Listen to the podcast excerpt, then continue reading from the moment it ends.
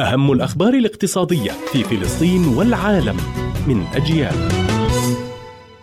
الحكومة الإسرائيلية تتجه إلى إطفاء أي احتجاجات قادمة في السوق المحلية نتيجة عن زيادات في أسعار السلع والخدمات. وقال رئيس الحكومة الإسرائيلية بنيت ووزير المالية ليبرمان ووزيرة الاقتصاد إنهم وضعوا خطة اقتصادية حكومية ترمي إلى خفض تكلفة المعيشة.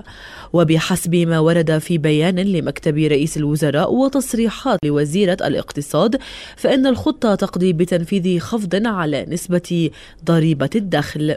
وستقوم الحكومة الإسرائيلية بتنفيذ خصومات في تكاليف حضانات الأطفال النهارية في بعض التجمعات السكنية ولم تكتفي بذلك بل إنها ذهبت إلى خفض الرسوم الجمركية على عدد من الواردات وزيادة الهبات المالية الممنوحة للعمال أصحاب الرواتب المتدنية. وفي سياق ليس ببعيد البنك الدولي يطالب إسرائيل بالإفراج عن ترددات الجيل الرابع والخامس للفلسطينيين حتى يكون الفلسطينيون قادرين على تحقيق النمو في الاقتصاد الرقمي.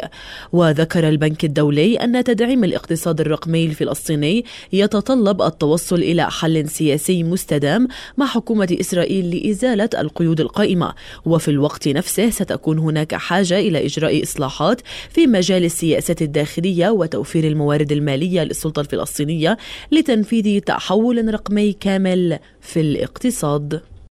بيانات دائرة الجمارك الأردنية تظهر أن عدد الشاحنات التي دخلت الحدود الأردنية العام الماضي بلغت نحو 350 ألف شاحنة محملة بمختلف البضائع.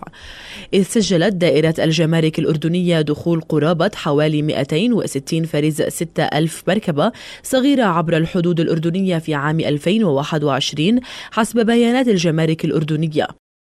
إذ بلغ عدد بيانات ترانزيت وفق بيانات دائرة الجمارك حوالي 198 فارزة 3000 بيان أنجزت العام الماضي وعدد البيانات الجمركية حوالي 804 بيانا وعدد المستوردين والمصدرين المعتمدين حوالي 59 فريز 3000 مستورد.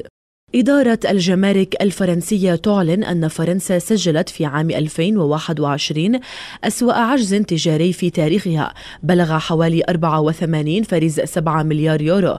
وأفاد وزير التجارة الخارجية أن هذا التدهور يعود خصوصا إلى ارتفاع فاتورة الطاقة بحوالي 17.9 مليار يورو.